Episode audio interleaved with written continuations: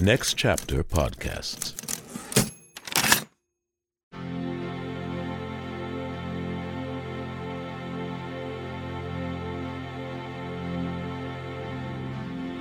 It's been 7 hours and 50 days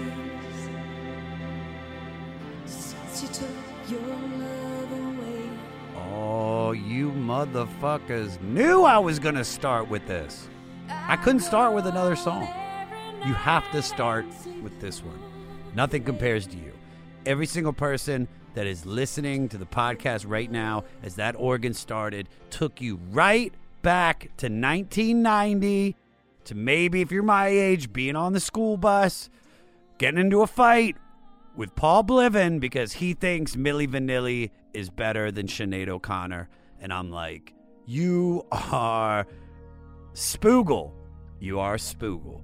Like I said, it is Nothing Compares to You. It's by Sinead O'Connor, off her 1990 sophomore record, I Do Not Want What I Haven't Got. That's a great title, man. It's also number 408 out of 500 on the 500 with me, the man, the myth, the king of fleece, the king Cadougall, the Wangzuki himself, Josh Adam Myers. Hi, everybody. How are you guys doing? You guys good? I don't know why I'm waiting for you to answer. There's no way you can answer unless you tweet at me. Tweet at me, at Josh Adam Myers. Thank you for joining me on the only podcast where we're going through Rolling Stone Magazine's list of the 500 greatest albums. This is why I love doing the podcast, because you see an album that's coming up on the list and you're like, fuck, man, I don't know how. Like, I just want to get to the one after it because I don't know how I'm going to get through this one. And this one smacked me across the face so hard, man. I got sad when we stopped the recording of the podcast, when this one was done, because I knew I had to put this album to bed and move on to The Clash, which I'm like totally stoked about. Like, dude, I mean, Sandinista is the shit. But I really, really enjoyed this one a lot. I really enjoyed it a lot. And let's find out about it. Why not? It was released on March 20th, 1990 on Ensign and Chrysalis Records and produced by Nellie Hooper, Chris Burkett, Sean Divitt, and Sinead O'Connor. And like I said at the beginning, it is her second record. Born Sinead Marie Bernadette O'Connor. Man, that is one Wangzuki of a name. On December 8th, 1966 in Glenageary, Dublin, Ireland, she was the third of 5 children. Now, after her parents' divorce in 1979, and due to her mother's extreme emotional and physical abuse, she went to live with her dad. But then in her teens, she got into trouble with truancy and shoplifting, you know what kids do, and was sent to 18 months in a Catholic juvenile detention center. What if I would have read off? It was like she was truant, she was shoplifting, started an illegal underground counterfeit money laundering program with the Japanese Yakuza, and then she got sent to 18 months at a Catholic juvenile detention center. Would everybody listening, all the police army, be like, holy shit, man, I think I fucks with Sinead O'Connor now. But while she was at juvenile detention center, her musical development thrived and her talents were noticeable. Then she got out. She started a band called Tan Tan Makut while she was still in school, but dropped out to pursue her career. And guess what? Singing. Around that time, her abusive mother was killed in an automobile accident, which complicated Sinead's past issues.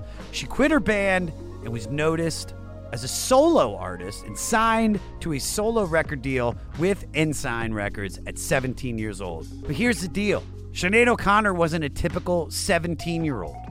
She rebelled against the record execs who wanted her to grow her hair out long and wear miniskirts to sexualize her.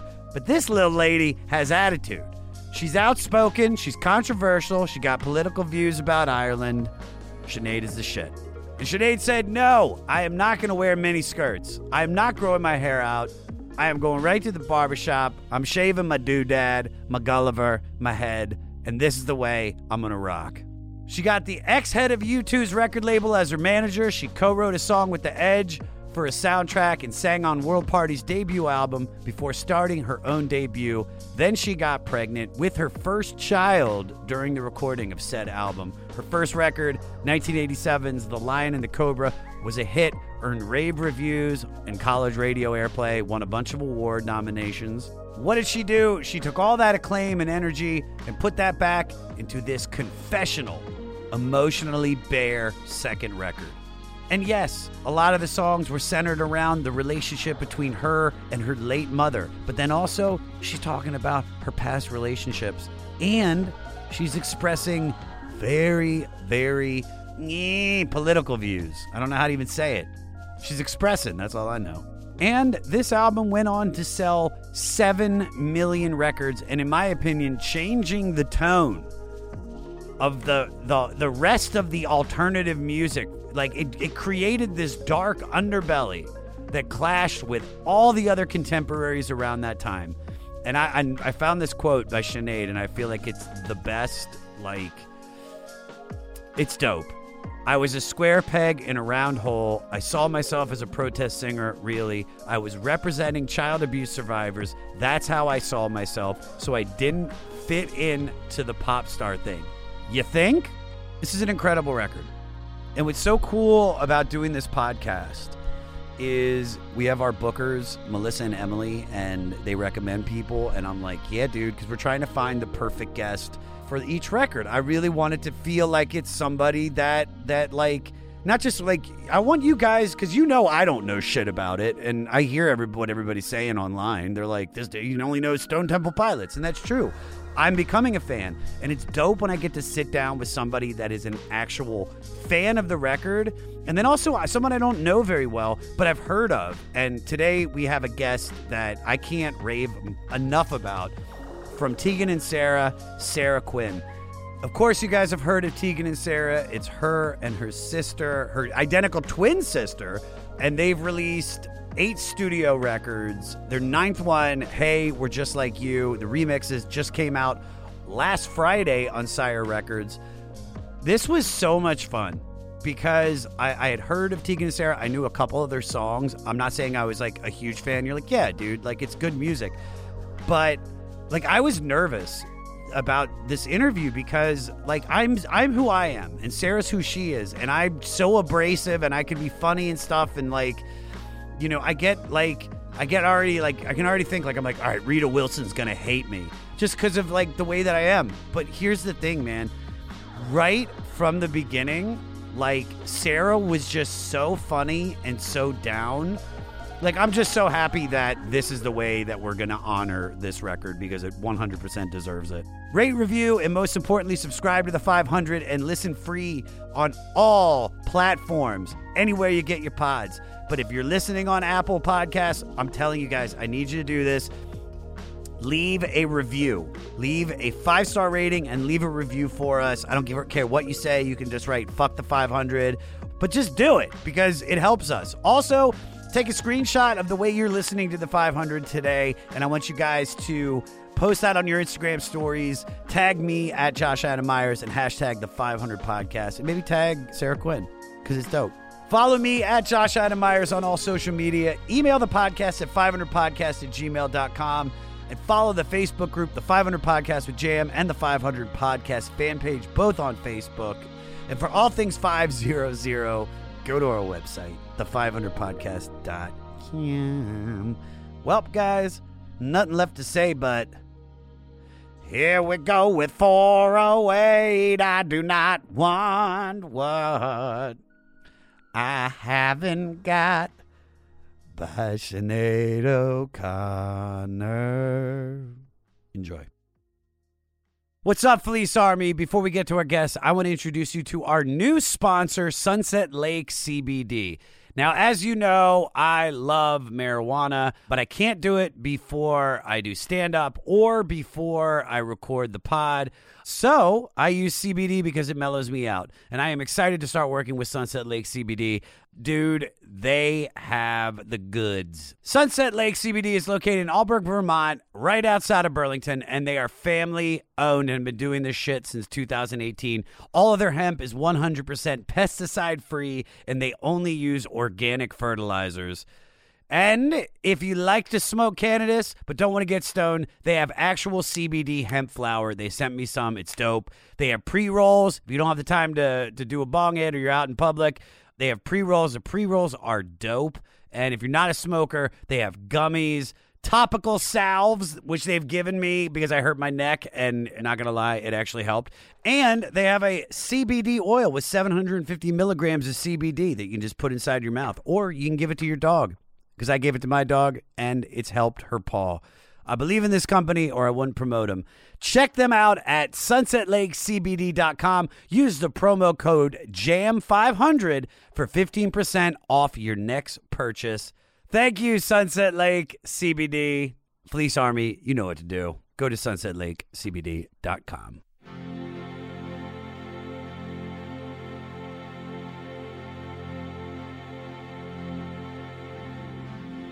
It's been Sarah Quinn. Hit me with the. We just woke up. I'm not gonna.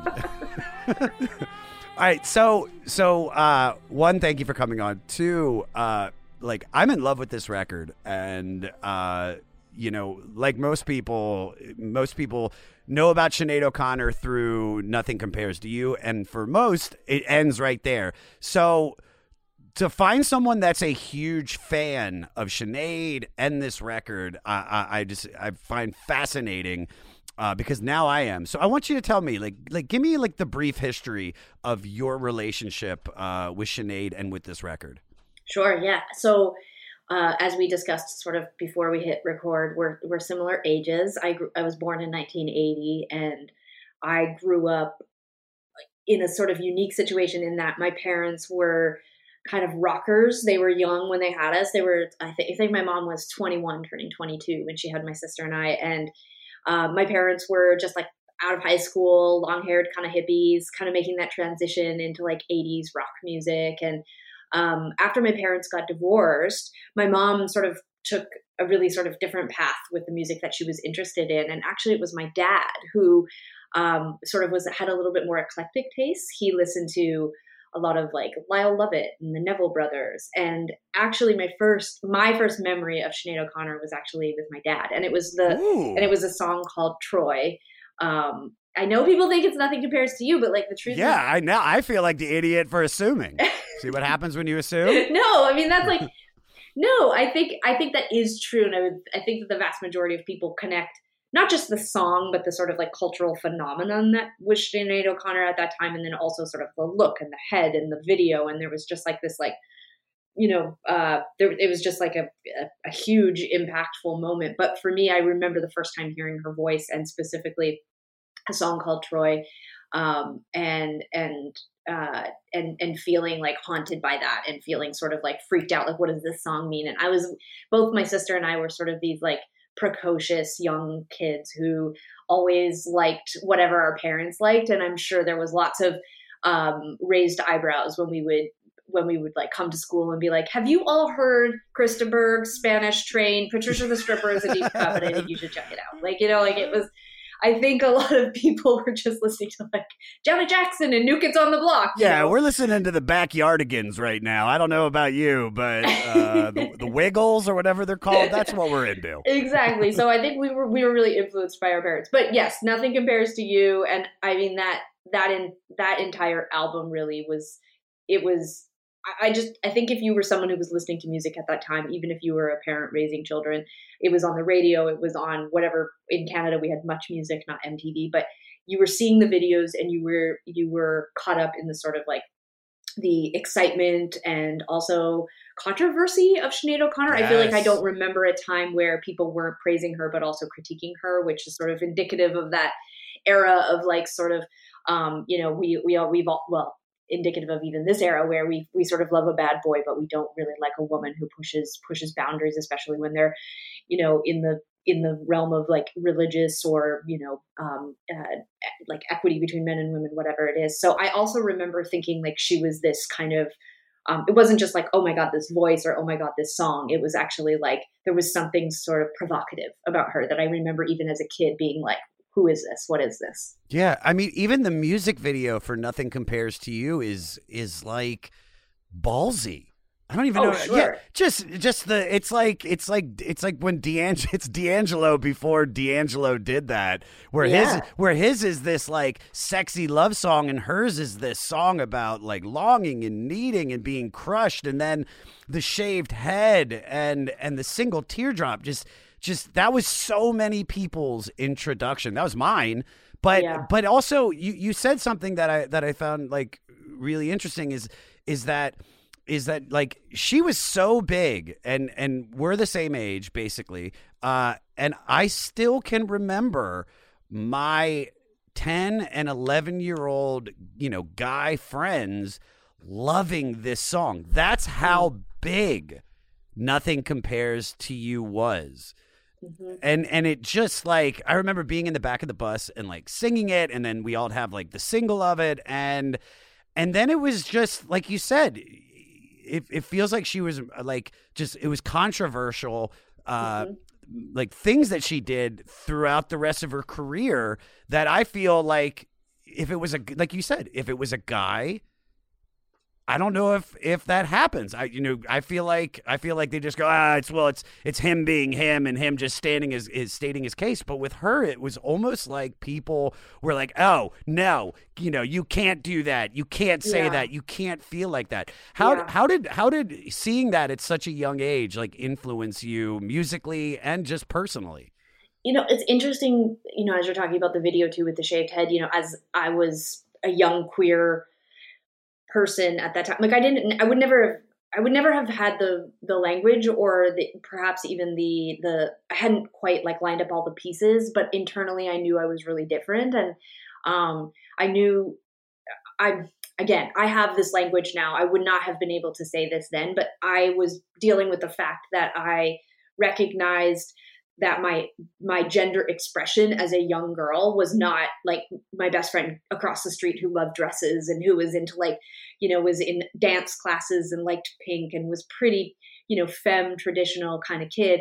And, you know, I wanted my hair really short like my dad and I only wanted one earring. And I was really much more drawn to androgynous or even sort of like traditionally boy clothes or whatever. And, you know, back then, you know, we would have called that just tomboy, and you sort of wrote it off as like, oh, they're just, you know, they like their dad, they're more like their dad or whatever. But I think that was probably some of the early adoption I already had, you know, to this idea that I was going to be different, that I felt different, that I identified differently than other people. And I don't think I necessarily understood the sexuality part of it because I was like still a kid, but I remember any woman I saw, who was not presenting themselves in this really feminine way, even if they were like a super badass, like somebody like Madonna or Kate Bush or, you know, like Janet Jackson or whatever, like I could recognize the power and the sort of like, the sort of like, amazingness of those women, but I didn't like identify as them, you know, whereas I remember seeing Sinead O'Connor or like Annie Lennox or like anyone that was like sort of like rebuffing or like pushing against those kind of like gender expression norms, I would sort of feel like, oh, it's bad, you know, like, oh, I like that Sinead O'Connor has a shaved head, like what does that mean? And so yeah, I think that whereas like for so many people it was kind of like, wow, she's weird, she has a shaved head, she's also like stunning. I mean, gorgeous. She's like, yeah, very. You know, like if she's like a stunning person to look at in that video. Like there's just something, shaved head or not, she's so beautiful and emotive and like the camera loves her and it's so hard to look away. But I think for me, I was reading that as a young kid as like, I'm like looking around like, is everybody else like thrilled by this? Like, you know, I really, and again, it wasn't attraction, but it was an identifying with the way that she was expressing herself in terms of like her being like provocative or bad. I mean, the biggest one, of course, or the biggest moment I remember is the tearing up of the picture of the Pope. And I remember that being a conversation in and around my family. And my parents were self-proclaimed recovering Catholics. They had all grown up in the Catholic Church, and my mom had gone to like a rough and tumble Catholic boarding school in Prelate, Saskatchewan, which is it couldn't get any rougher than that. It was like being sent to like a work camp. It was the nuns would like hit everybody. You're blowing my mind right now, because my Canadian like niceties and all of that are being like just pushed away. Like, is there this underground Fight Club in Alberta? Oppressive Catholicism does not stop at the border. Sure, okay, we have, but so my mom and my dad both grew up going to Catholic church and going to Catholic school, and as adults we're sort of like no thanks, we're not doing that whole thing. No one claimed themselves as an atheist, but in my family there was no religion. And I remember there was a complicated reaction to Sinead O'Connor ripping up a picture of the Pope, and I think it had more to do with, maybe that is where the Canadian comes in, there was something about like, we don't disagree with what she's doing. Actually, she's totally on, she's nailing this. But, at least at that time in Canada, it was just not polite to be so political. Sure. It was not, it was such a divisive kind of moment where it was like, I remember there was a sort of like good for her, but also a little bit of like, take it easy, so yeah. Only 4% of universities in the US are R1 research institutions, and Temple University is one of them. This means 100% of students have the opportunity to participate in hands-on learning and research with world-class faculty. With over 600 academic programs across 17 schools and colleges, Philadelphia's largest public university provides students with a rich variety of opportunities and propels graduates to succeed in their careers. Temple University. Schedule a campus tour today at admissions.temple.edu/visit. Ever wonder what a punch from Elton John feels like? Or how you'd cope with having turned down the chance to be in Nirvana? Or what signal Keith Richards gives when he wants you to get the hell out of his hotel room? Fans of Too Much Effie Perspective don't have to wonder, because they've heard these exact stories and a jillion others on our podcast.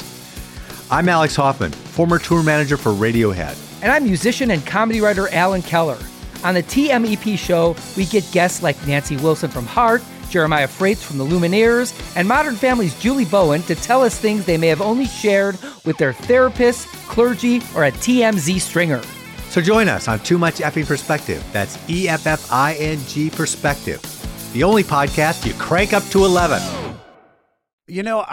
I came into this record with really preconceived notions of how I was going to enjoy this. I was like, all right, I'll like Nothing Compares to You, and then that'll be it.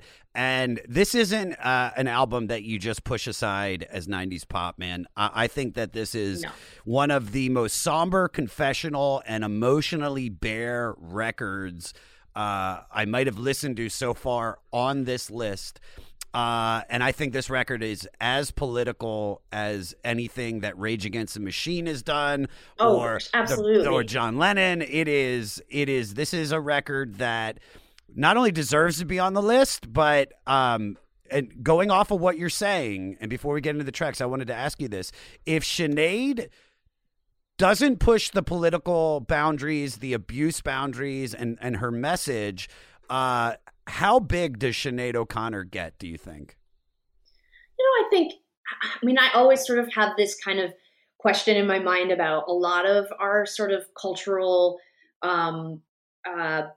powerhouse women. Like, when you look back through, especially the last, let's call it 40 years, you see a lot of women who are, to use a term that we're all very comfortable with these days, like, I think a lot of women were gaslighted. I think that they were mistreated, they were mishandled, they were taken advantage of, they were abused, they were gaslighted, all of these things. And it's like, if you don't have a mental breakdown and disappear, if you're, I don't know, a Fiona Apple or Lauryn Hill or Sinead O'Connor or whoever, the tremendous pressure, culturally, socially, and industry-wide, like, that these women were under, and to be scrutinized and to be critiqued in the way that they were, to say nothing of the misogyny that was just so acceptable. I mean, I think that I have no idea if Sinead O'Connor would have been more popular or would have sustained that popularity if she had been less political. But what's clear to me is that, you know, for so many women, it was untenable. Fame and success and being in the spotlight was untenable. How could you not collapse? How could you not, sort of have to disappear or implode or explode? And I think, Sinead O'Connor is just, like, to me, such, like, a prime example of someone who's so heroic and so brave in the same category as her contemporaries, people like you mentioned, like Bob Dylan or, you know, Rage Against the Machine. But these men were sort of like, they were heroic and they were lifted up and they were iconoclasts talking about culture and society, and they were told, you're a hero. Whereas I think with women that we sort of we still do this culturally and socially, where it's like someone speaks out, and some of us do agree, maybe a lot of us agree, but we're also scared to be supporting someone like that, because people come for those people. And it's really hard to stand shoulder to shoulder with them as allies. And I think Sinead O'Connor is one of those people who I think is really, like, I think that she's like, she's a casualty of that. Yeah, I would. But you know, you mentioned, God, you said that so right. Everybody that you mentioned, Lauryn Hill, Fiona Apple, I mean, they're outspoken. They've spoken their heart, their truth, and the public just goes, "You're crazy. Get out of here." And it's a threat. They're a threat. Everything that those women, and I mean, there's countless. I'm forgetting, like, I mean, there's just, like, almost all of them. Like, they're countless women, and they are pushing back. And again, they're also coming from a very, like, heteronormative kind of place. Like, these are women who were writing about men and children and the church and the state and my body and my rights and all of these things. And that's an extreme threat to the way that our society and our capitalism works. And so when you go back and you look at what these women were saying, even though they were personal songs and personal messages, they were political messages, and you couldn't delineate between those two things. Yeah. All right. Well, I feel like we should this is a perfect place to dive right into the record, because this is how Sinead O'Connor opens her second record. She opens it with the Serenity Prayer, which if people don't know what the Serenity Prayer is, it's by American theologian Reinhold Niebuhr. God grant me the serenity to accept the things I cannot change. Courage to change the things I can, and the wisdom to know the difference. And it's been popularized in, I think, every 12-step program. It's about acceptance, and here, let's just play it. Peter, open up 337. Play that.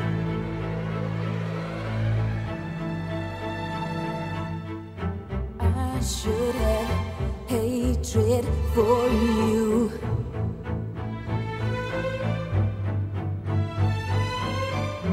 But I do not have any.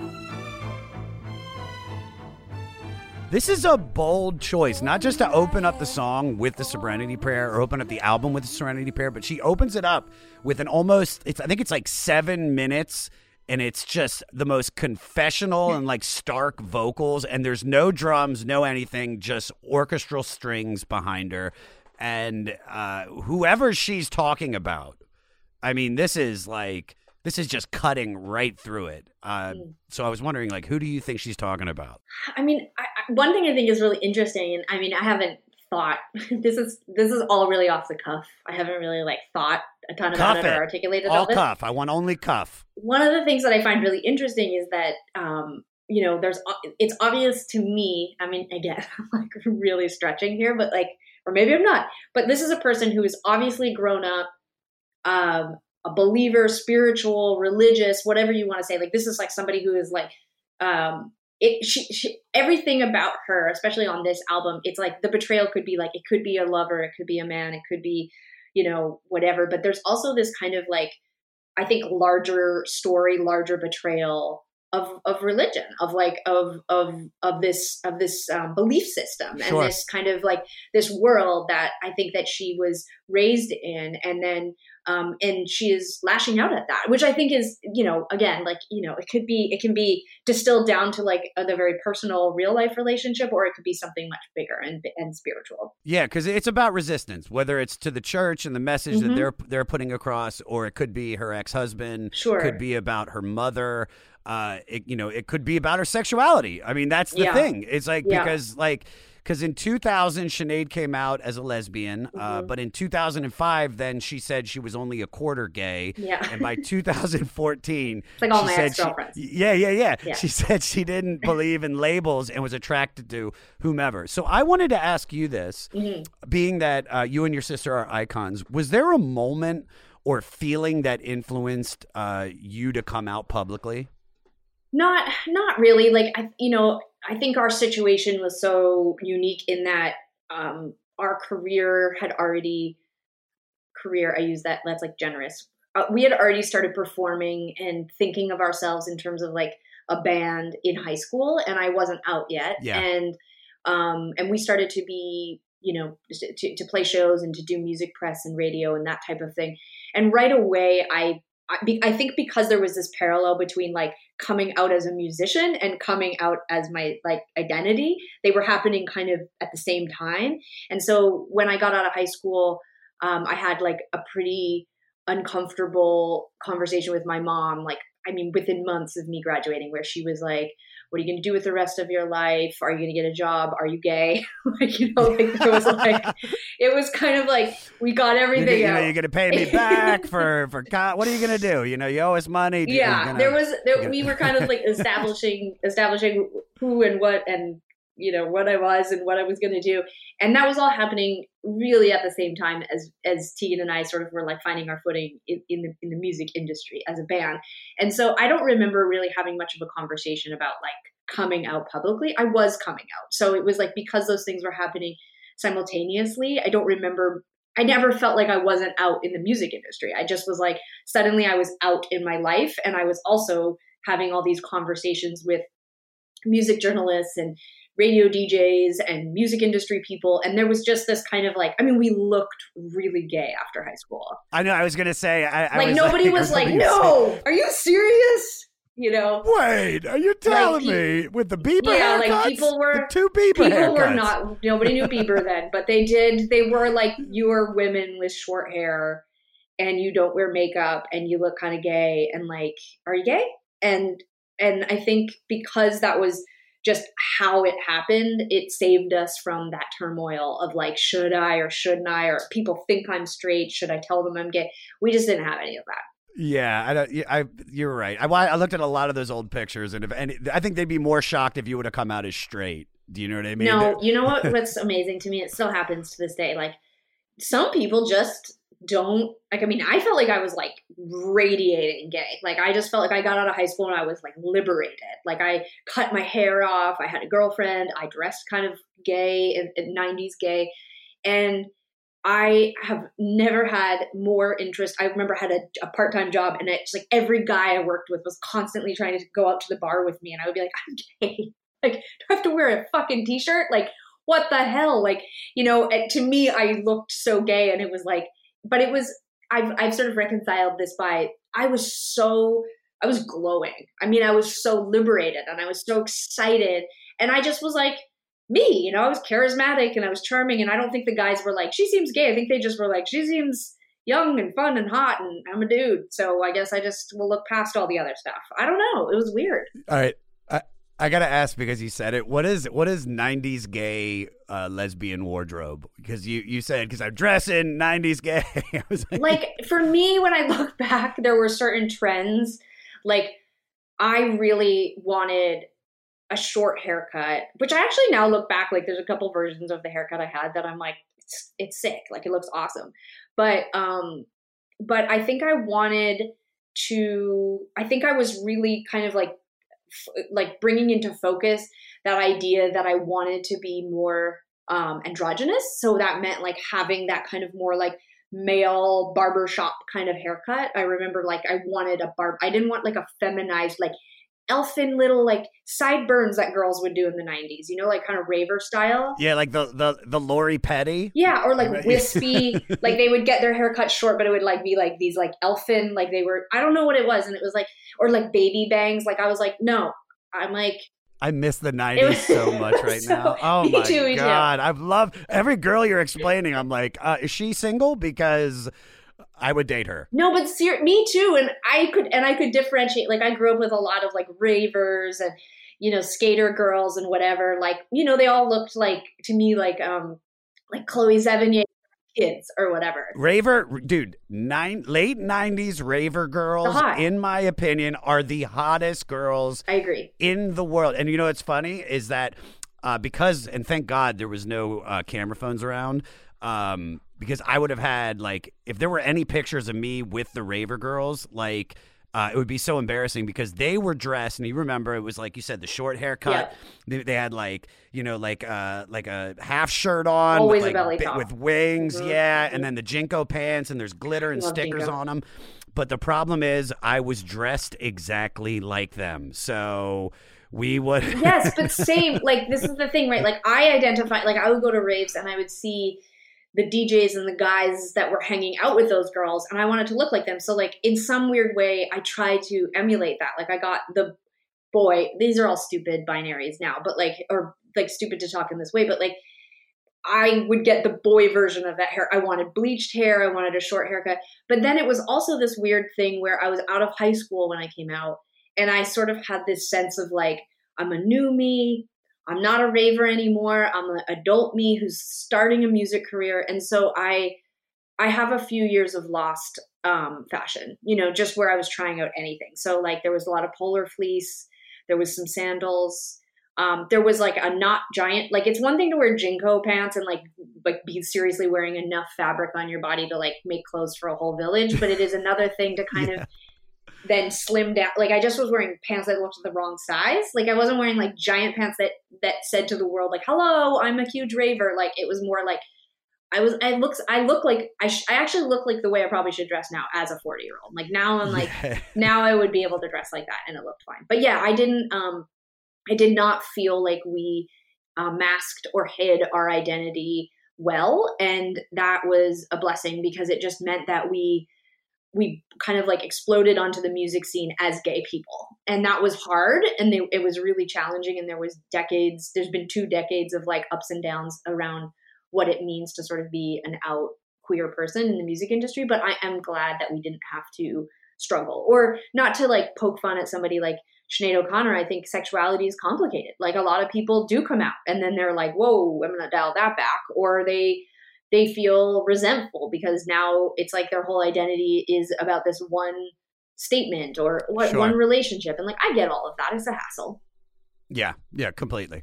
All right. Moving on to the second song. And this is where the album really starts. You know, it shows not just, she opens with this very like still somber song. And then she drops, I Am Stretched on Your Grave, mm-hmm. which in my opinion, almost sounds like a Tony song. Peter, play the intro.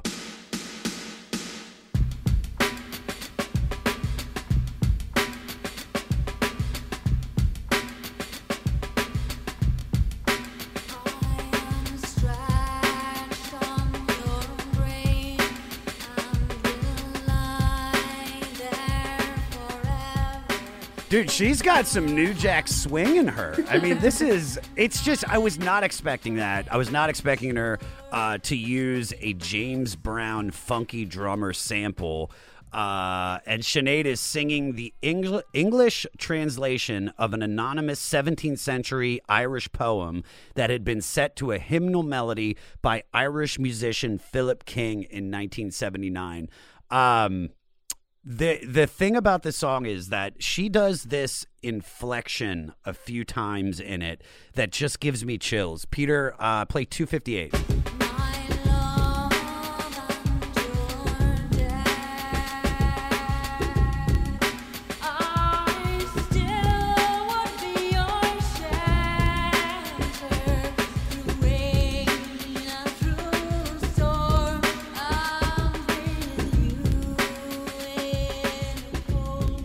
Dude, I mean, that might be my favorite moment on the entire record. Just that little shift in her note. Oh my God. Yeah. I mean, it feels like what's so interesting to me too, and again, not to sort of like belabor this, but like, why not? Because we've had to live through hundreds of years of it. But like, women just are so underestimated in what their abilities are, and you know, their authorship, and this whole album. I mean, save for Nothing Compares to You, written by Prince, everything on that album, you know, is. I mean, like, you look at albums now, and it's like paragraphs. It's like song written by like entire city of Cincinnati. Yeah. You know, like, it's just like, and there's nothing wrong with that. It takes a lot of people to make magic, but when you look at this album, like these ideas, these, you know, whether it's the production ideas or what she was reading or what she's influenced by, I mean, like, these are really sophisticated compositions. They're not pop songs, and they're also reaching back into all these different genres. There is a little bit of R&B hip hop. There is a little bit of like world music, spiritual stuff. There is sort of like religious chanting type thing. Like, she really had like a lot of, she was picking from a lot of different areas. And yeah, it just sort of shows her creative brilliance at that age.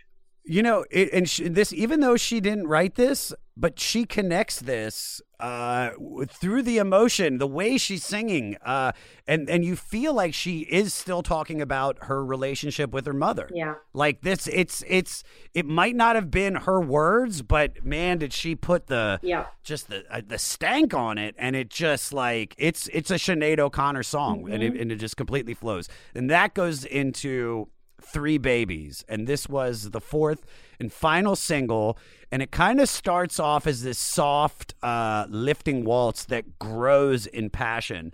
And what I love about this record is there's so many powerful moments, and this one at 2:17 is one of them. Peter, play it. No longer mad like a horse, I'm still wild, but my love's stronger than that I've chosen.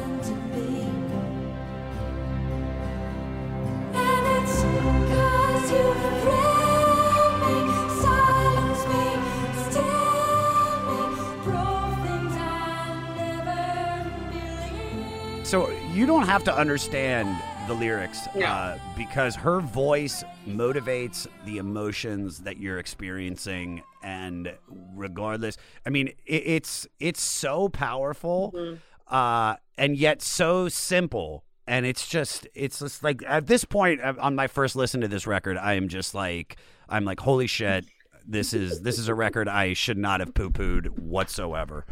It's to me, there's something like, just fresh listening right now, it's like, it feels extremely operatic too. Like, there's something about what's happening, you know, musically, and then what's happening with the sort of top line of her voice that it's making me think a little bit of Adele as well. Like, there's this kind of like, try as you might, you cannot resist what she does when those sort of like moments happen.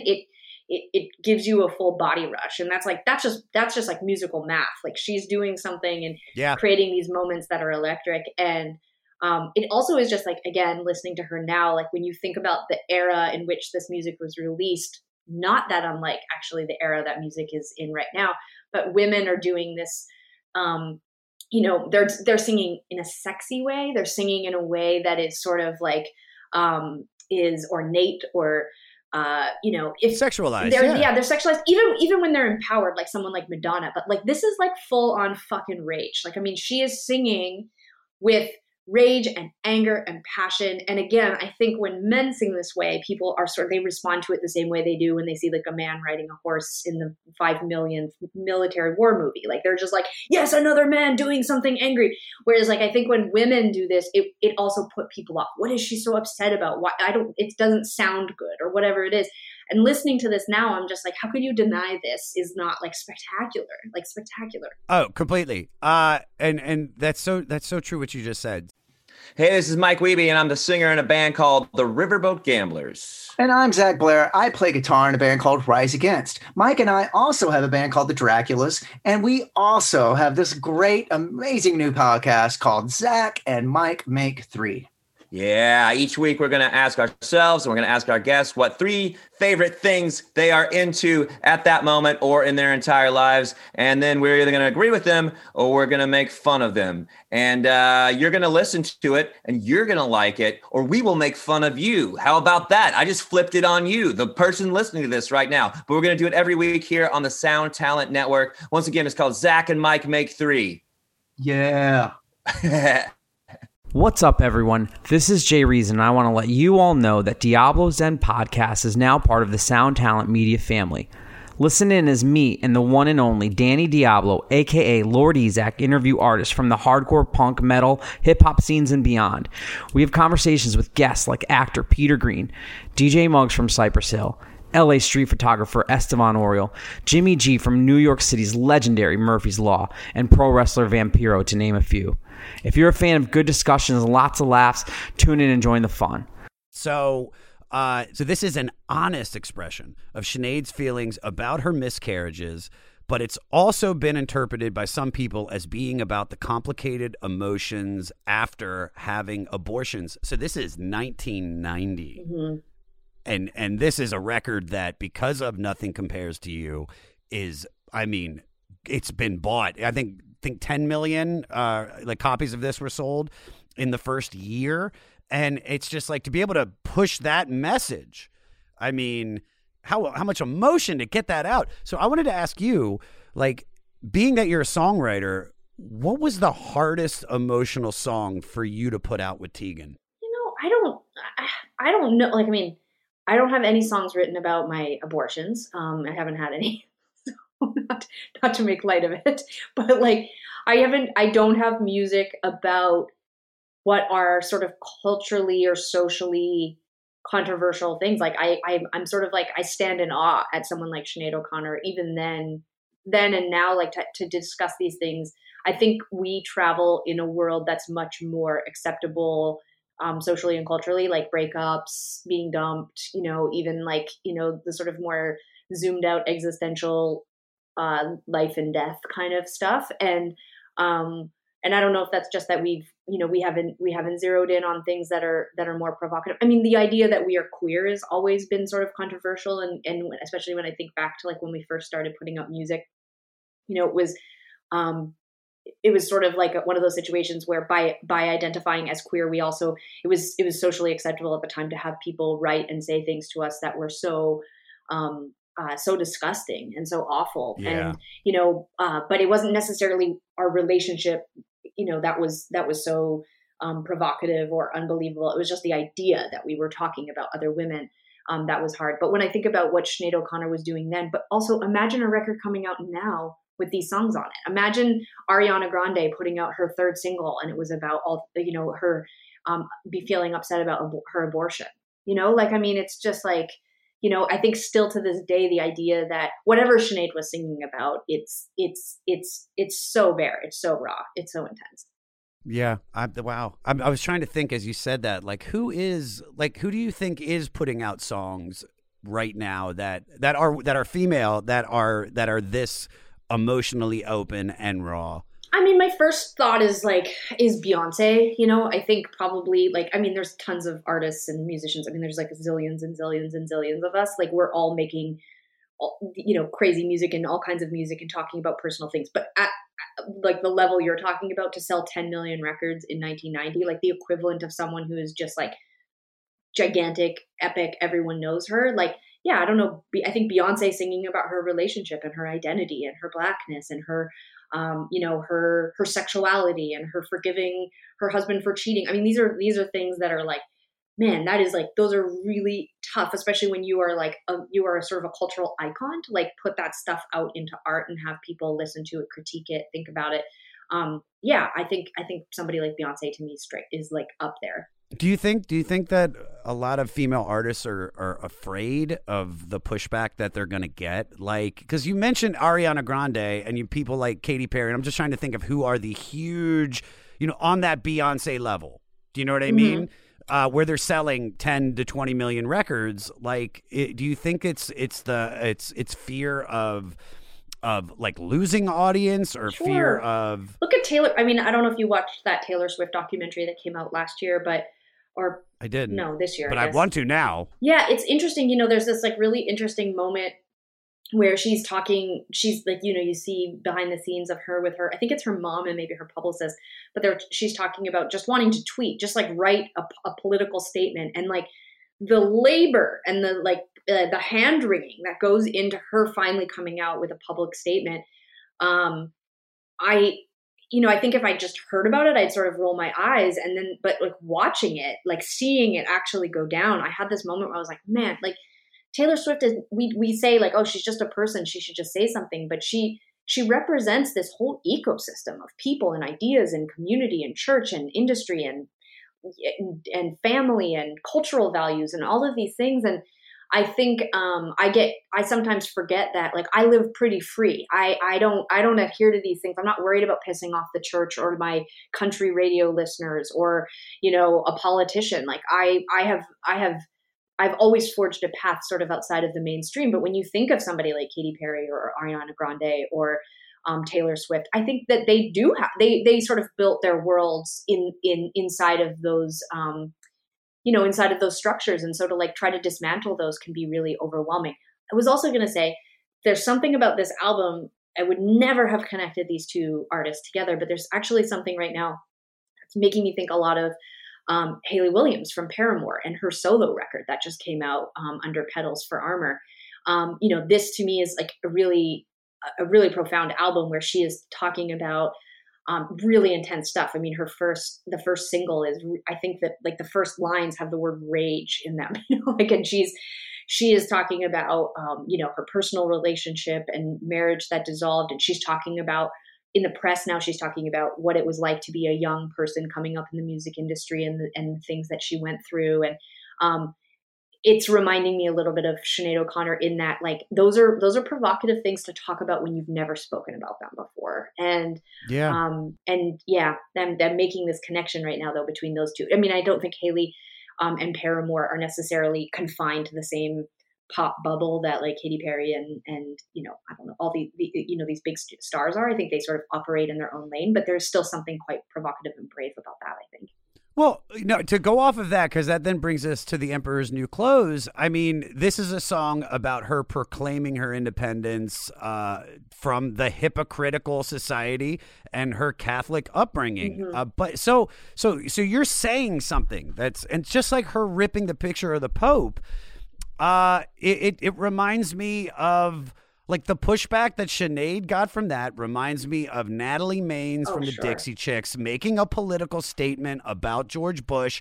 And what do people do? They attack her more than if my friend Tom Morello would say something political where they would just go, yeah, he's crazy. But it felt like it's these vicious attacks. Yeah. That these artists, especially women, get for speaking their mind and speaking their truth. And it blows my mind. It's so hypocritical. Yeah. And it's important, I think, to like, I mean, I think as we're sort of like sitting in this really interesting cultural moment and really important, cultural moment, whether we're like looking at like the Black Lives Matter movement or we're looking at the inequities that are faced right now by people during this COVID-19 and the inequities of healthcare in the United States and just the sort of like toxicity of like male culture and how that's being sort of like unwound in all these different industries. Like it's important to like, I think sometimes we sort of like write some of this stuff off. Like when we're like, oh, Sinead O'Connor, like she really pushed people's buttons because she ripped up a picture of the Pope. Okay. But what do the majority of people really understand about what she was saying? She was saying that she was talking about the Catholic Church and sexual abuse of children within the church.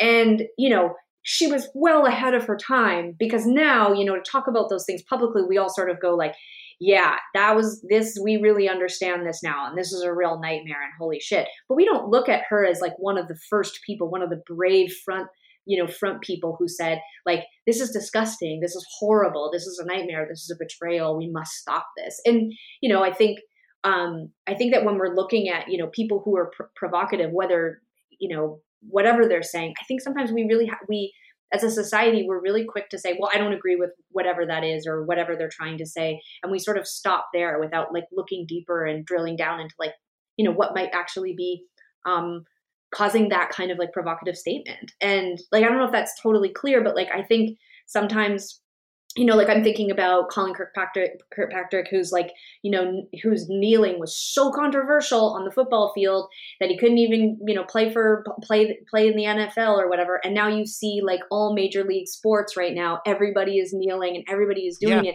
And those people are going to be applauded. Good for you for recognizing it. But let's look back at these, you know, at these people who were brave enough to do it when they were the only one doing it. Yeah. Oh, I completely agree with you. And which brings us then to the fifth song, because it's called Black Boys on Mopeds. And I mean, this is like, you listen to it. Here, Peter, play the chorus, and then I want to talk about it. Play 115. England's not the mythical land of Madame George and Roses. It's the home of police who kill black boys on mopeds. And I love my boy, and that's why I'm leaving. So what you just said, it couldn't have segued perfectly into this song. I know what I'm doing. Because, it's not my first rodeo. Dude, you're killing it. You're killing it, dude.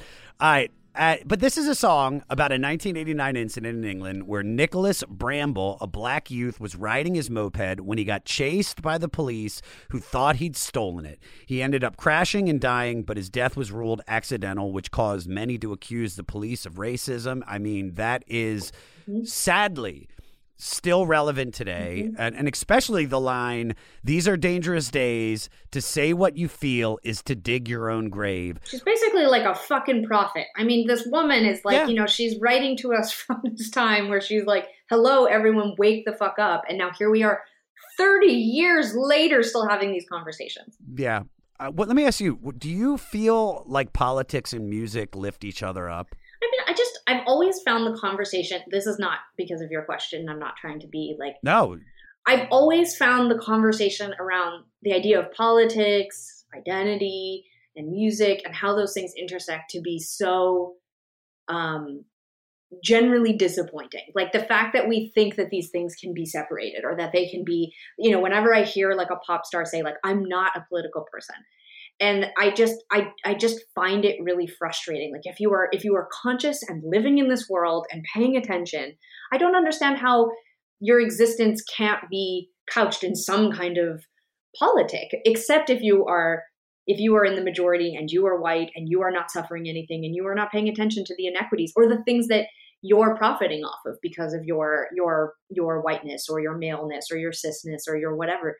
And so I think like, you know, I think that not everyone should be out writing political music, but I think that the idea that when people say that they're not political, what I think that often means is that they don't want to participate or use their position of power to speak to the inequities or the marginalized or the issues of people who are suffering. And I think that is fucked up.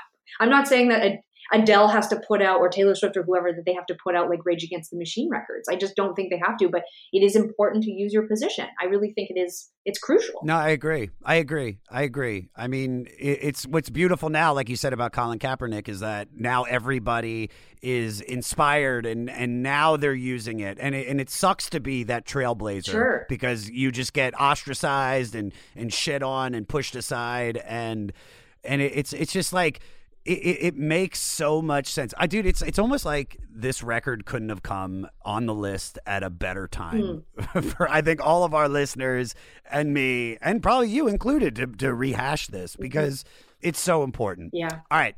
We've come to the hit of all hits. Let's skip Nothing Compares to You. This is, so like you said, this was written by Prince for The Family, which was a band on his Paisley Park label created after the breakup of The Time.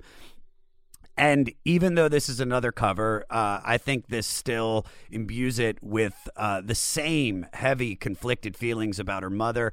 And then, like we talked about, the emotional music video that stays so close on her face, and then the single tear, I think people immediately don't even think of Prince when they hear this. This is a Sinead O'Connor song.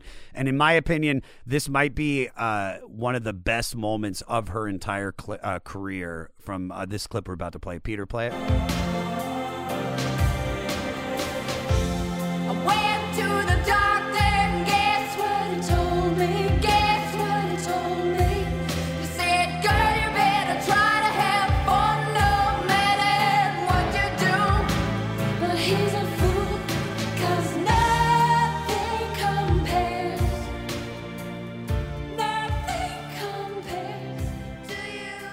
So you probably noticed this, being that you're an artist, a musician, but in the first chorus, she doesn't do that D minor. And in the second one, that D minor that she plays as she's singing is so heartbreaking. And the fact that they didn't do it on the first chorus just adds so much gravity to what she's singing after those lines that we just played. Mm-hmm. I think this song is perfect. Mm-hmm. I think this is, when I hear it, it takes me right back to 1990 on the school bus. And what's so great about it, it's much like Yesterday by the Beatles, where when people cover this, like, have you heard the Chris Cornell version of this? I haven't. Ah, oh, Sarah, you've got to listen to it. And especially with him being gone, yeah, it just adds so much weight. I think this is a perfect song. It's so iconic. Yeah. What does it do to you? Yeah, I agree. I think it's a masterpiece. I would put it up there with I Will Always Love You. Like, I think these are masterpieces. They, I mean, lyrically, melodically, and while not every version is a masterpiece, this song can be sung by almost anyone. It's kind of like Hallelujah, you know? Yeah, completely. Yeah. Everyone takes a shot at Hallelujah, and you're like, even the bad versions, you're like, but it's a great song, yeah, you know? Like, it can't be complete shit, you know?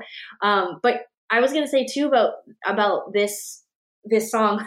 I went to go see Sinéad O'Connor this year in Vancouver. She came through and toured, and you know, the concert, it had up and down moments. I didn't think it was like spectacular. I have lots of thoughts about that I would only share with my therapist and myself. But it was so fascinating when she sang this song. It was like the whole room, it was like the whole show just totally changed. Like, every single person in the room was singing, including me. I cried. Oh, I bet. And I just, in that moment, I sort of feel, I mean, like, sort of to use a religious reference, I've never been a religious person. I don't have that feeling of like standing in a church and singing about this, you know, this idea or whatever. But in this moment, it felt like, you know, like, it didn't feel like a concert experience. It felt like something much more elevated than that. And I think, you know, something that you said, I think it's transporting in this way that is just like not always the case with music that I loved when I was young. I listen to it and I'll think that sounds like crap, or yeah, that's still pretty cool. Like, this song is bulletproof. It is perfect. Every time you hear it, it doesn't matter where it is. You will never grow sick of it. It is a masterpiece. Fully. It is a masterpiece, yeah. So I have two things I'm about to tell you that are going to change. It's not going to take it down from the masterpiece, okay, but it's definitely going to open. If you didn't know these, this is going to blow your mind. All right. So first thing, Prince didn't like this version. I do know that. You do.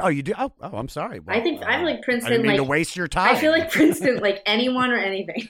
So yeah, 100%. Like, yeah, unless they're basketball and pancakes, yeah, according to Dave Chappelle. Yeah. One Hit Thunder is a podcast where we both celebrate and have a good laugh about bands and artists that had just one hit that we all know. Each week, we're joined by a guest from the world of music or comedy to learn more than you ever thought you would about some songs that you can't forget. And we decide if they brought the One Hit Thunder or were nothing more than a one-hit blunder. Look, if you listen to the show, you're probably going to laugh, and I guarantee you're going to crush next time the bar has music trivia. Tag Team, Jane Child, Meredith Brooks, Looking Glass, Sean Mullins, Eiffel 65, EMF, Crash Test Dummies, Crazy Town, Chumbawamba. We have hundreds of episodes in our back catalog and a new episode each week, so pass the Dutchie, make sure you're connected, and subscribe to One Hit Thunder wherever you get your pods. All right, and then this is the thing, I don't know if you know this one, but even though this song sounds like it's about a lost lover, it's more than likely that Prince wrote this song about his favorite housekeeper, Sandy, who had to leave him suddenly. Sandy used to do everything for him, including wash all his socks and underwear, put out fresh flowers, and pour him his favorite beverage, Five Alive. Thoughts on that? Because if you listen to the lyrics, the lyrics, it could be that. Could be a lost lover, too. Sure. I mean, I think about Sandy. My thoughts on that is like, sure. I mean, we all get like, you know, Prince was from a different planet. You know, he really, he, my understanding reading about him, and I've known some people who've worked for him.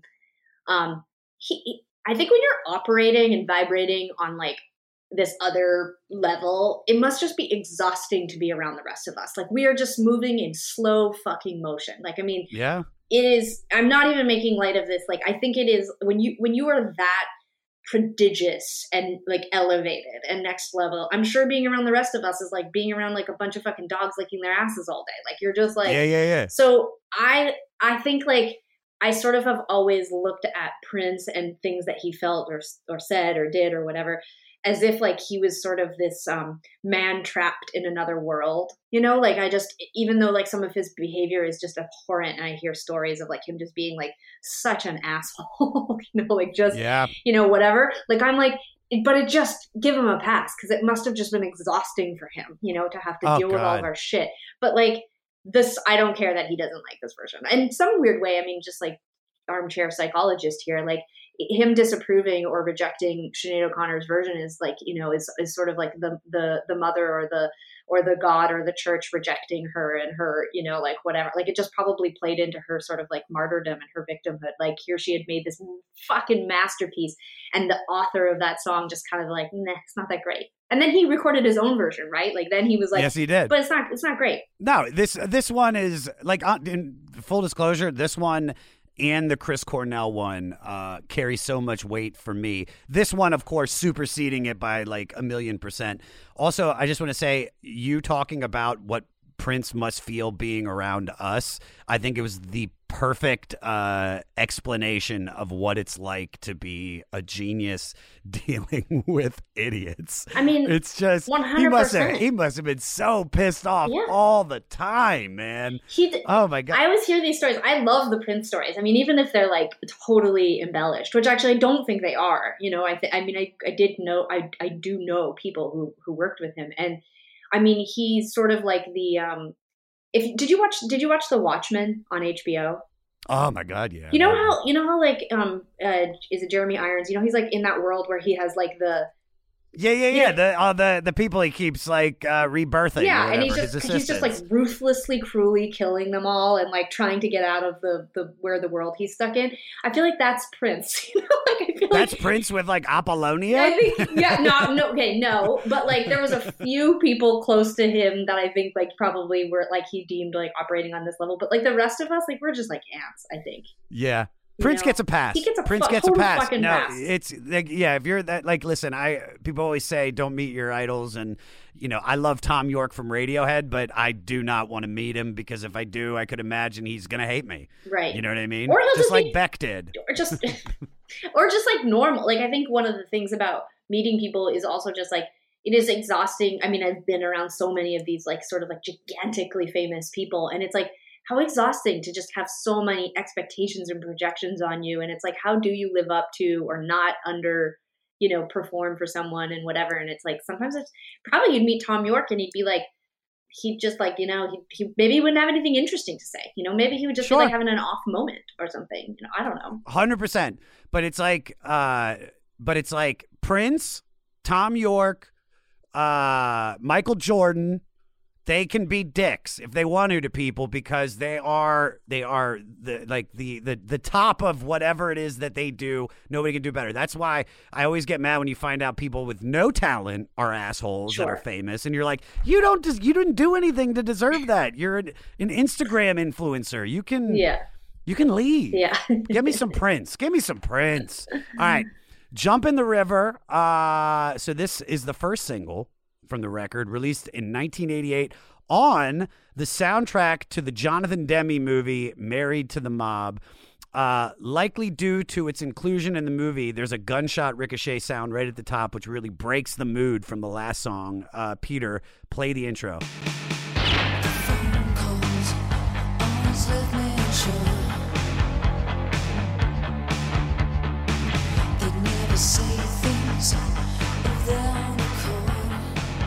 All right, that's funny because it actually does sound like, you know, like a montage song from an 80s movie. Yeah, it's weird. I mean? To me, this is the outlier song on the record where it just feels like it's like her, like it feels like a like different band, different era, like different whole different thing. Yeah, I'm not listening. It doesn't flow with the whole record, but it is still a good song. Mm-hmm. That being said, it could be the fact that it was co-written with frequent collaborator Marco Pirroni, who played in Susie and the Banshees and Adam and the Ants. It also features Andy Rourke from the Smiths on bass and acoustic guitar. Mm-hmm. And the song is about her past relationship that's still around and her devotional willingness to take even bad advice from him. I wanted to ask you this. What was the worst record industry advice or suggestion that you and your sister have received? I mean, I don't even know where to begin with that. That's like a whole, podcast. That's seasons of a podcast series. Listen, we can do whatever we want now. We can go 4 hours if you want. I have nothing the rest of the day. You know what? Here's the thing about advice. I think, this is my very diplomatic answer. I think that what has always worked for me and Tegan is listening to our own guts. I think we are wise. We have 20 years of music industry experience. We didn't always, and it was really important for us to hear people out.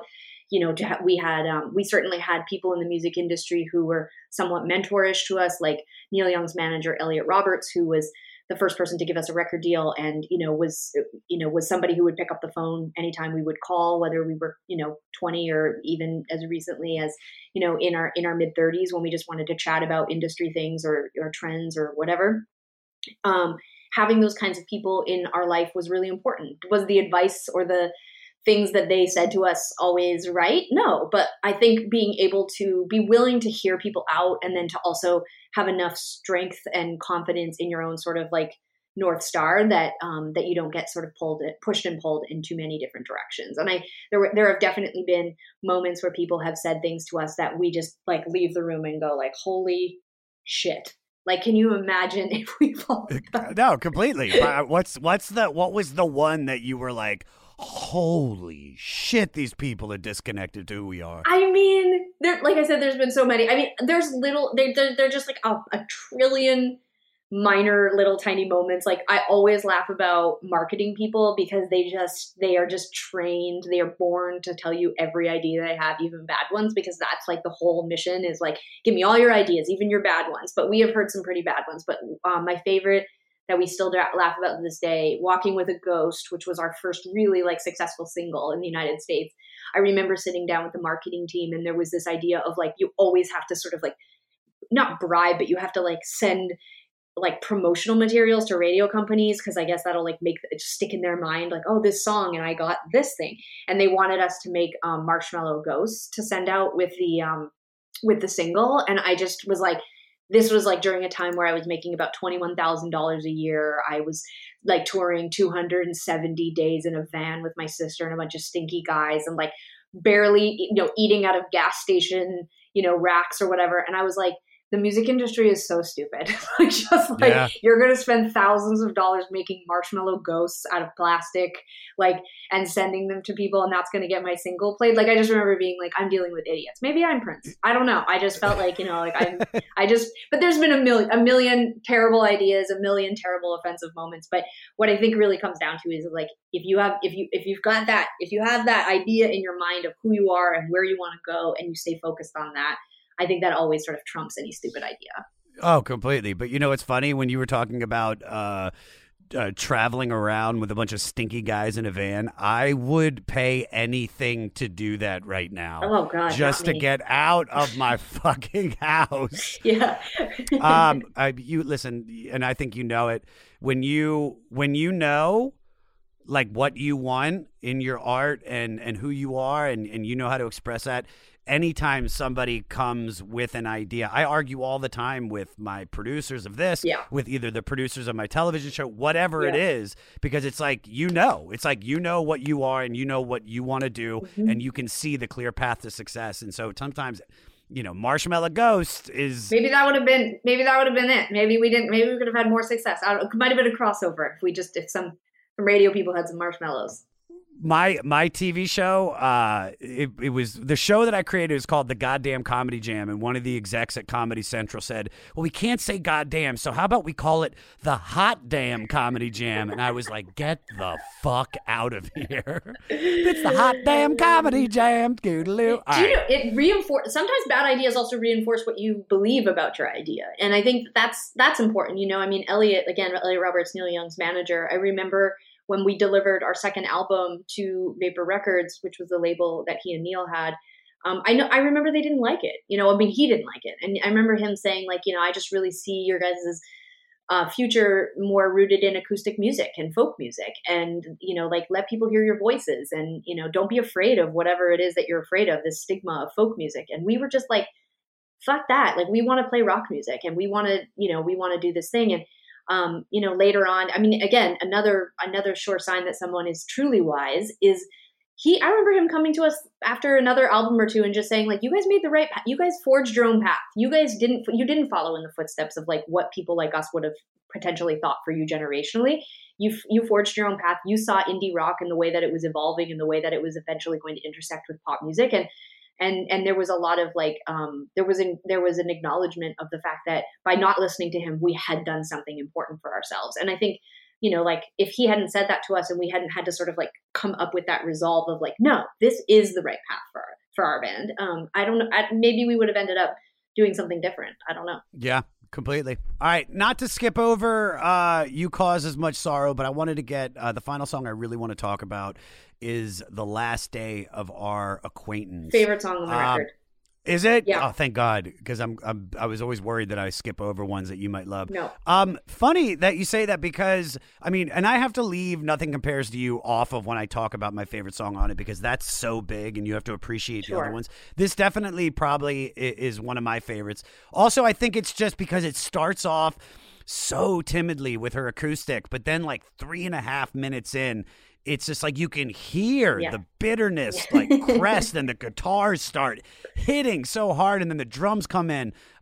Peter, play 304 when the drums kick in. I'm torn, but you won't listen to me.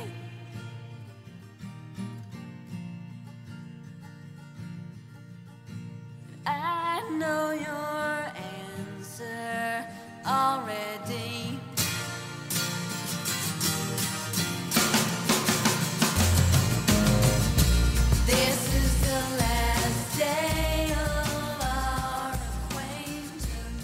So good. That ho ho ho part. Oh my God. It's punk, man. It's like that song to me is a punk song. It is. Yes. It is. It's like it's using that kind of like the power of, like you said, it's the absence of all of those, like the heavier guitars. It's the absence of her, you know, the anger in her voice, the absence of drums. But she knows when she's using it that it just it's like you know, pins and needles. It's electricity. It's exciting. It's powerful. Yeah.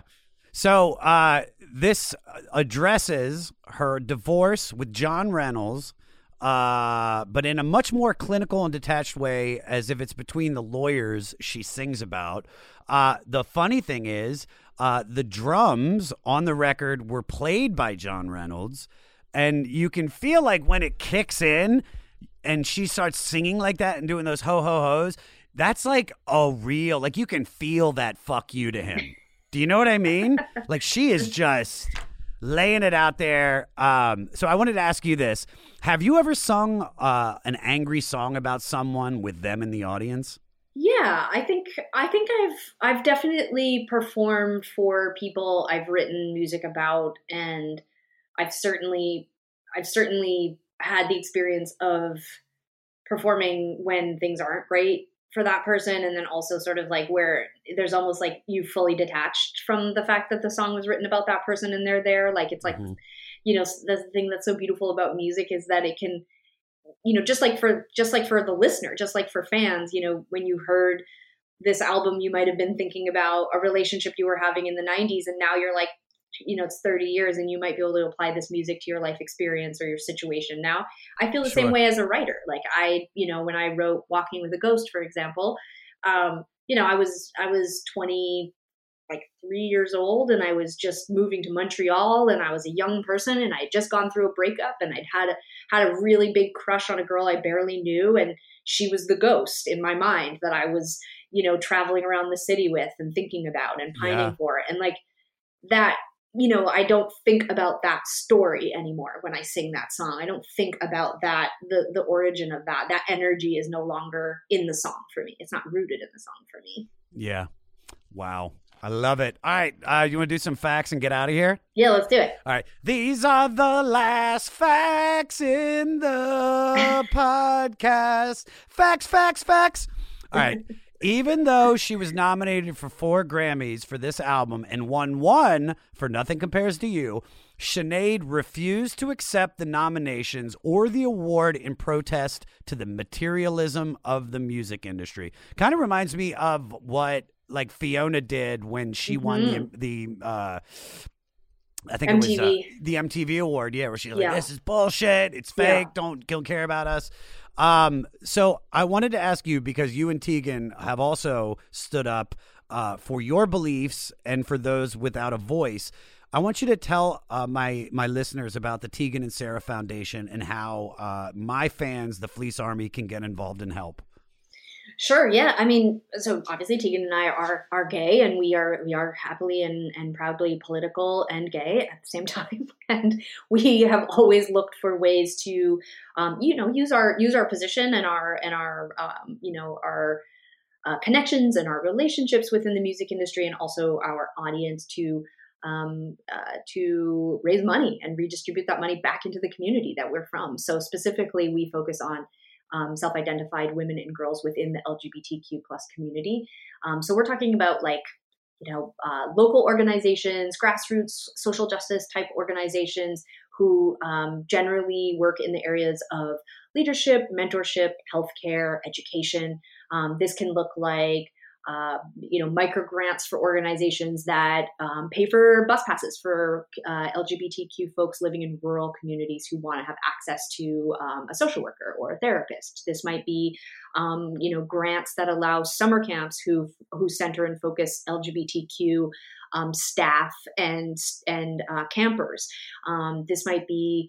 For example, we did a big hackathon at the Broad Institute, which is part of MIT in Boston, where we looked at healthcare data that is collected in the United States at hospitals that identifies sexuality, and looked at what are some of the trends or what are some of the pros and cons of having that data on the queer community. So we work across a broad spectrum of areas, and primarily the money that we raise is collected from a sort of promise and pact we made publicly that we would donate $1 from every concert ticket we ever sell goes back to the foundation. And we've been able to raise close to $1 million just through initiatives like that, through auctioning off guitars, through generosity from our record label. We've had a few music projects that they've let us use all of the profits for.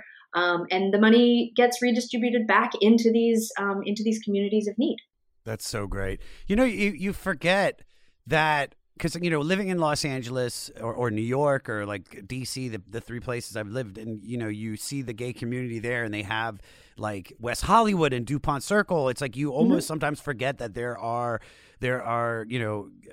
gays and lesbians and non-binary, whatever, in all parts of the country where they might feel like the only homosexual. And it's like, just to feel that connection, it's like to feel that their community is there is so important. Yeah, and I think also too, like it's really important to understand that being gay is not necessarily, the primary issue. Like when we're looking at the queer community and the LGBTQ community broadly, we're talking about people who have a number of different identities. So like, we might be talking about people who are Black or people of color or people with disability or people with financial struggles. The reality is that we're not just trying to raise awareness and be like, gay people are great. Like we're talking about the real life inequities and discriminatory practices and the lack of legal protections. We're talking about people who are sort of facing a myriad of issues that make their lives difficult or dangerous. And while I totally appreciate the historical public, well-known legacies of the gay rights movement, things like marriage equality. I mean, there are just an endless number of things that our community struggles with, especially when we look at the intersectionality of our queer community identities. Yeah. All right. Well, Police Army, help any way you can. Yeah. There's lots. It's actually, I was going to say, we're going to be announcing a really fun campaign coming up in the next week or two. We are, our album, So Jealous, which is almost 20 years old now, which has a song like, wow, so it has Walking with a Ghost on it. We are auctioning off the guitars that we made that we used to make that album, that we toured that album with. And it's going to be a really easy buy, and you can buy a ticket for $10 and get put into a big draw. And we're going to be giving those guitars away in September on our 40th birthday. So I'm really excited about that. Oh, that is so great. What a great way to celebrate your 40th birthday too. And then also when you say the album's 20 years old, you're like, huh, you get that like pit in your stomach. Like, it's shocking. It'll be 20 in 2024, but we're like coming up close enough. By the time we get out of the quarantine. Well, yeah, it'll be perfect. 2024. All right. In March 2015, Sinead announced that she wouldn't sing Nothing Compares to You anymore, as she'd run out of emotional inspiration to do it justice live. But in September of 2019, she sang a stunning version of it live on an Irish late show while wearing her hijab. The clip became a viral sensation, and she was offered her own show. Wow. It's like, how lucky were you to be able to see that and not to... It's almost like seeing, and like we brought up Radiohead earlier, but like the way that like they won't sing Creep anymore. Yeah. It's like, you can imagine. I mean, do you have songs like that you guys are kind of just... You're like, oh, Jesus. Like, no, we're sellouts. We'll do whatever our audience wants. We barely have any rules for, you know, I'm kidding. But there's nothing that I mean, there's been times where I haven't wanted to sing certain songs. You get sick of stuff, sure, you know, or you don't want to sing it the way that everyone expects you to sing it. I mean, there's like totally moments like that in our career. Like I pretty much have stopped playing guitar for the last 10 years because I was tired. There, yeah. That's it. That's the reason. It was exhausting to carry it. I weigh about 105 pounds. The guitar's heavy. My shoulder was fucked up. I was always at the chiropractor. I wanted to just focus on singing. And it was unbelievable how annoying that was to people. People were like, I mean, we still get messages to this day. We just did a tour where I played guitar, played piano, every song. It was just me and Tegan on stage. And I saw a comment the other day where this guy was like, you know, I hope you guys consider playing instruments moving forward. Every show I've seen since whatever, the con, you don't play any instruments. And I was like, get fucked. I played first of all, I am an instrument. Yeah. I don't have to play a guitar if I don't want to.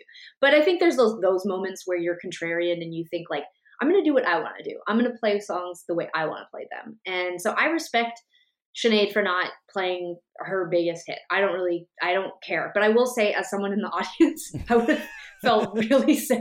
Yeah. But she played all of my other favorite songs, so I could have walked away feeling like respect. But she did it, and it was like a transformative moment. That was the icing, man. That was the icing on the cake to make it the spiritual experience. Yeah. Also, fuck that dude. If we've learned anything today, be Prince. Prince. You deserve it. I try not to engage because I know that people are just, you know, it's just the world we live in now. Everybody's got a fucking opinion. Everybody's got a voice. Yeah.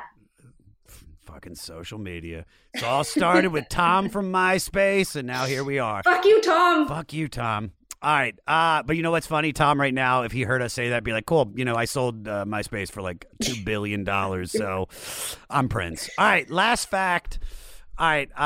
So after all the love following this album, Sinead forced a spectacular backlash in the U.S. after refusing to let the national anthem be played before her concert in New Jersey, and then protesting, like we talked about, the Catholic Church's abuse through scandals by surprisingly tearing up a picture of the Pope on Saturday Night Live during an a cappella version of Bob Marley's song War. Yeah, I forgot that she was singing War. And she was banned from SNL for life, and her career never really recovered because of that. So I wanted to ask you, what was your most controversial moment? I mean, again, we certainly have held our own and spoken out. And I know that we have faced, you know, I don't want to say a backlash. I don't think we ever have had a backlash, but I think that we have certainly taken positions that we knew would have impacts on our career or on the way that we were treated by certain institutions. Like, for example, speaking out about, the sexism and misogyny in the music industry, speaking out about some of our award shows and our grants and funding here in Canada, and how, whether intentional or not, are often extremely biased and certainly like our technical and, production roles, like those types of things, like they're always men. Every time the award season comes up, I'm like, oh good, 5 more white guys are going to get nominated for this award or whatever. And we've like spoken out about that. And I know everybody in the music industry knows these things or can understand these things. But I know that because we were part of a movement that addressed them, that changes the way people feel about you and the way that they think about you and the way that they consider you when you're up for certain things.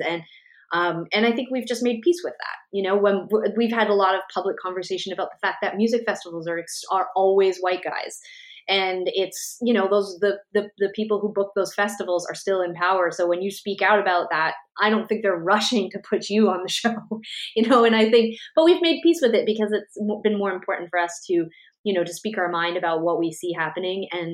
And I just think, like, if somebody puts an obstacle in front of us, we just find another way to get to where we want to go. But yeah, I don't feel like we've ever really experienced the kind of backlash that someone like Sinead O'Connor has faced. No, I get it. Sarah, this was fantastic. And you know what's sad, this happens to me a lot, but I'm feeling it a lot on this record, is that I have to move on now from this album. And it's like I really just started to like absorb it and really understand it, but this couldn't have been a better way to put this record to bed and move on, because this conversation was so fantastic. I love that you're doing this, and I also, like, I'm sure you already did all of this, but like one of the things that I do love about the internet is that you, beyond this album, there are so many absolutely astonishing live videos on the internet of Sinead O'Connor during this era. I mean, I have sat with friends and watched her perform these songs at the height of this album and, and her sort of fame in the 90s. And they are revolutionary. I mean, they're incredible to watch. And if people haven't seen that stuff, my God, I beg you to look for them on the internet. They're incredible. I watched the one that we had wrote about, the 2019 performance of her singing Nothing Compares to You. Mm-hmm. You need to watch Chris Cornell singing it. I think you'll love it. I will. But also, is there anything that you want to promote?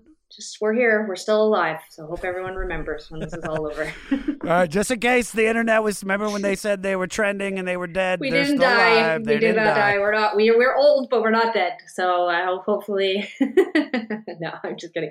No, I'm thrilled. I would love if people checked out the Tegan and Sara Foundation and could participate in our upcoming fundraising attempts, because as you know, touring has been canceled, and that is where we do the vast majority of our fundraising for the foundation. And so, unfortunately, we will be losing a great deal of our funding this year. And so we're trying to come up with some other fun ways to pick your pocket. So yeah, check that out. That would be amazing. Go to the Tegan and Sara Foundation, pay the $10, get in the raffle for the guitar. I bet you, and if you don't get the guitar, maybe you'll get a pick. Maybe you'll get a guitar strap. But Sarah, this was just fantastic. I mean it. It was a pleasure. Thank you so much.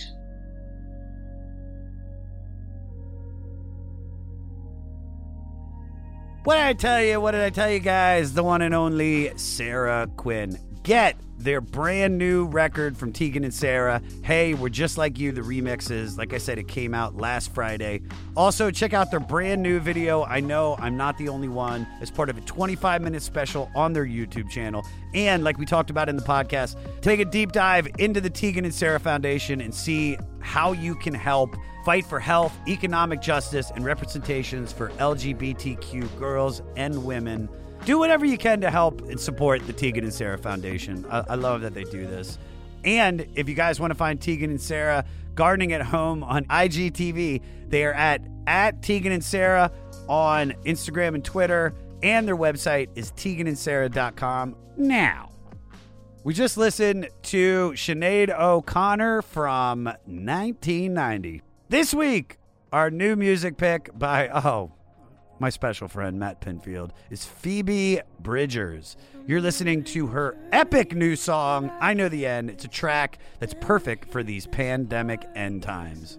Phoebe is an American singer-songwriter from LA, and she's released 2 albums under her name, including the fantastic Punisher, which came out in June.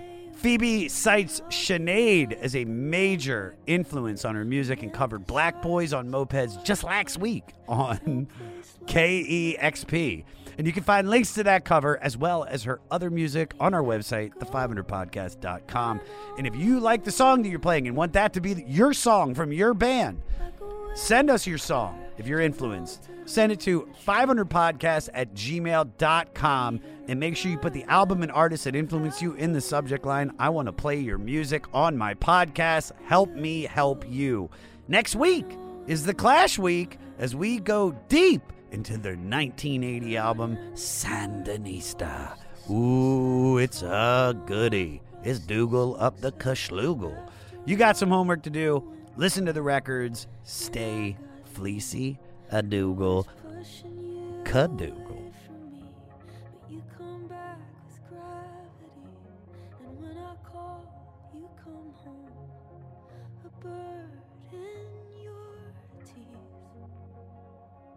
So I gotta go. I know. When the siren sound, you'll hide under the floor.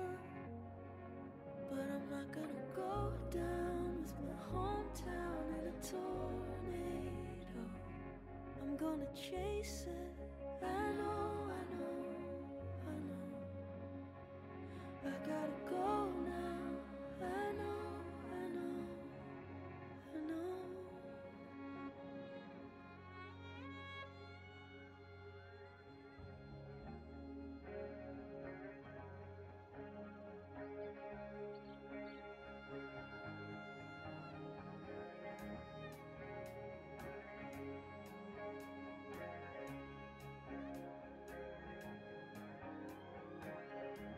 Driving out into the sun, let the ultraviolet cover me up. When looking for a creation myth, ended up with a pair of cracked lips.